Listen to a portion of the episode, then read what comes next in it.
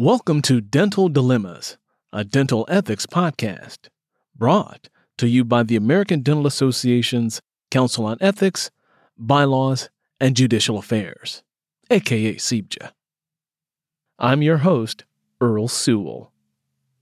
Using the ADA Code of Ethics and Professional Conduct, we will analyze one of the Council's famous ethical moment articles. Listen as we discuss real life dental ethical situations and reveal the whole tooth and nothing but the tooth.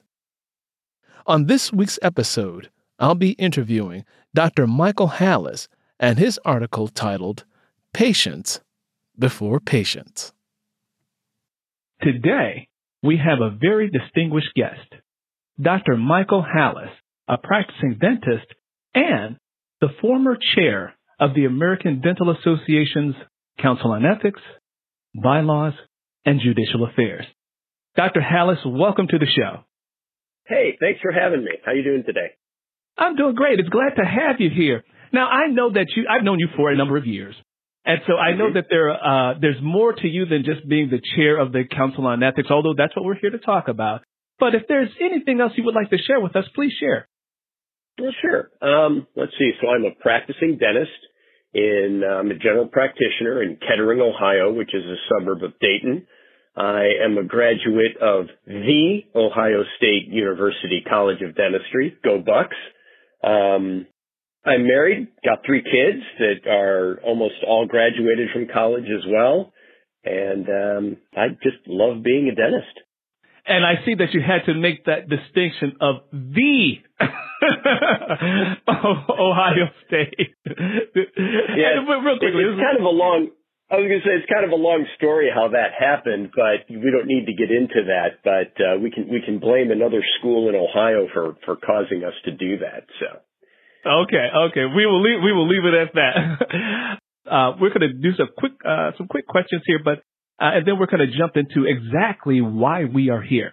So my first question for you is, why did you select dentistry as a career path? Uh, well, it's pretty simple. It's because I can't play the blues like B.B. King and shred like Stevie Ray Vaughan, so I had to do something else. Um, you know, I, I've always been fairly good with my hands. I knew I wanted to do something in the healthcare field. Um, I, I, I like the freedom that dentistry affords as far as uh, I can be my own boss. I can set my own hours, that type of thing. And it, it just seemed like a, like a really good fit. Okay. So, so that's a great, great reason. And with that being said, that's going to lead us into our next question is, what advice would you give to dental students? You know, the hot topic today is the fact that these students are graduating with a lot of debt, and um, it, it's true they they really are. But what's important is that it's really easy for these young kids to get blinded by the money, especially with all that debt. Um, the most important piece of advice I can give is is is don't let the money guide you. Treat mm. treat the patient nice, nicely. Treat the patient, you know, do the right thing for them. Do good dentistry, and you'll be successful. Uh, the you know the the financial rewards will follow if you do the right thing. That's a very good point to, you know, bring up. Um, you know, don't let the money guide you. And I think that leads into, you know, part of our conversation today, which is, you know, about being uh, an ethical dentist uh, overall. And so, mm-hmm. what does that mean to you, being an ethical dentist? What does it mean to you? You know, it's, it's pretty simple. It, it's kind of like the golden rule, right? Do unto others as you would want you know, done unto you. And, that, and that's the way that I approach dentistry is, um, I treat patients like their family. I treat patients the way that I would want to be treated. Um, and it's, it's, again, back to what I said before. It's, it's all about doing the right thing. Yeah, yeah. And, and, you know, sometimes, you know, especially when we're dealing with the subject of ethics, sometimes, you know, it's, you know, doing the right thing may look a little different. Would you agree? Absolutely. There's there's certainly different opinions on the matter and um, and that's kind of what makes the whole world great is everybody's allowed to have their opinion and um, sometimes there isn't a right or a wrong answer to some of these ethical questions.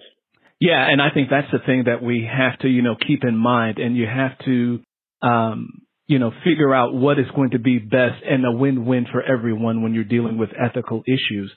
And, you know, speaking of ethical issues, a, a particular situation that may come up more often than not for the practicing dentist is sometimes you have an emergency situation where a patient comes to see you from another practitioner on an emergency basis. Can you describe what normally occurs when this happens? Sure. So what what we do in my practice, of course, is um, uh, we will get the patient in, we will see what the emergency is, and basically treat the emergency. My goal is if the patient is in pain, to get them out of pain. If there is something that needs to be treated, um, I will treat the emergency itself and then try to make sure they get back to their referring dentist. Earlier, you published an article in the Journal of the American Dental Association that was dealing with this particular subject. Can you tell us a little bit more about that? Well, sure. Um, basically, what had happened was a um, a dentist up the you know not too far from me. Um, we often cover for each other when we're on vacation or out of the office. And a patient came to me who had a dental emergency, and um, we treated the emergency, but they wanted to stay in my practice. They wanted to become a patient of record. Um, when I tried to refer them back to their own, you know, family dentist for follow up. And so, so that was, that was the ethical situation that you found yourself in. Whereas you had the position of the patient wanted to leave the other practice and come with you. But, you know, as our code of ethics says that when you're treating a patient on an emergency basis, you're ethically obligated, right, to return the patient to their uh, original dentist. Is that correct? That is correct, and, and that's spelled out fairly plainly in one of the opinions um, in our code of ethics. Um, that yes, you you treat the patient, treat the emergency, and try to get them back to their to their regular dentist. Now, you alluded to earlier that you had a situation based on the article that you wrote that you had a patient that saw you on an emergency basis, and they eventually wanted you to take um, to take care of them overall. Can you tell us a little bit more about your process with dealing with that and, you know, what's the ethical thing to do? Because it sounds like it was a rather unique situation because you did have the relationship with the primary dentist and, uh, you know, you, this other patient or this patient came to you wanting you to take over their overall care. Sure. So I, I guess the, the first thing was the fact that they, you know, the code of ethics tells us um, that we are supposed to send the patient back to the referring dentist, and this patient did not want to go back there. They, you know, I tried to simply explain to them that, you know, my job was to get them out of pain, um, treat the emergency, and then get them back. And they were pretty adamant about staying in my practice for a variety of reasons. Um, and it, it just created a little bit of uncomfortableness too, because not only am I mm. bound by the code of ethics, but I'm, I'm friends with the referring dentist. Um, right. So, so we had that extra layer going on as well. Um, quite frankly, we went back and forth a couple of times, the patient and I, and then my office manager and I, um, to try to get this patient back to the referring dentist, you know, to, to do the right thing and it it it, it got a little sticky there, uh, quite frankly. Mm-hmm. Well, yeah, well, and sometimes these situations they do, but again, you know, your primary driver of your overall uh, purpose is to do the right thing, do the ethical thing, and again, to do what's right and do what's best, and a win-win situation for everyone involved.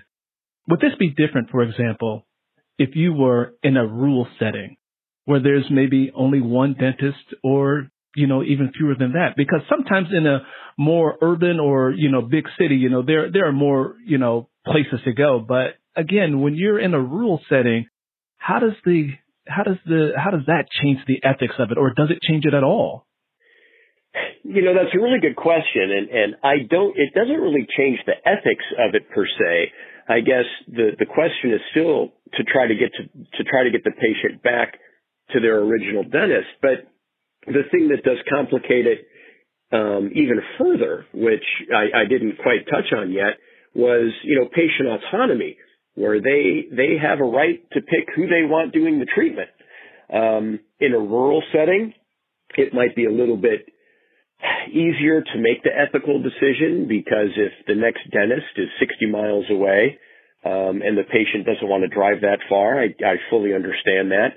Um, you know, in my case, when you've got the, the referring dentist very, very close, um, you know, it kind of takes that part out of play.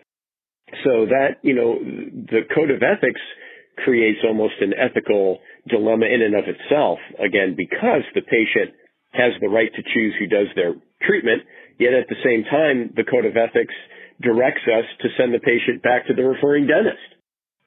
Dr. Halasz, is there anything additional about this particular subject that you would like to add?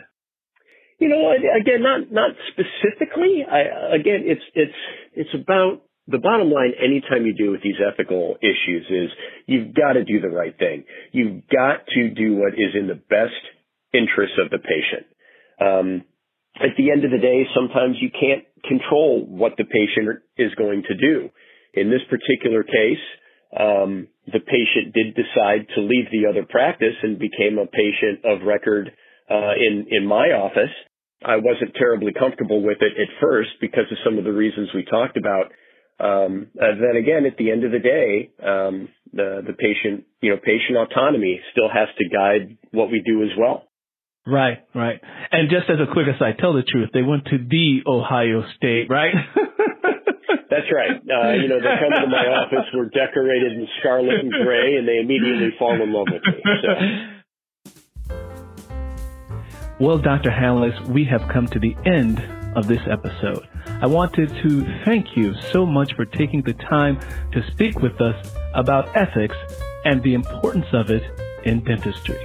Thank you so much, and I look forward to talking to you again soon. Thank you, Earl. It was my pleasure, and uh, this was a lot of fun.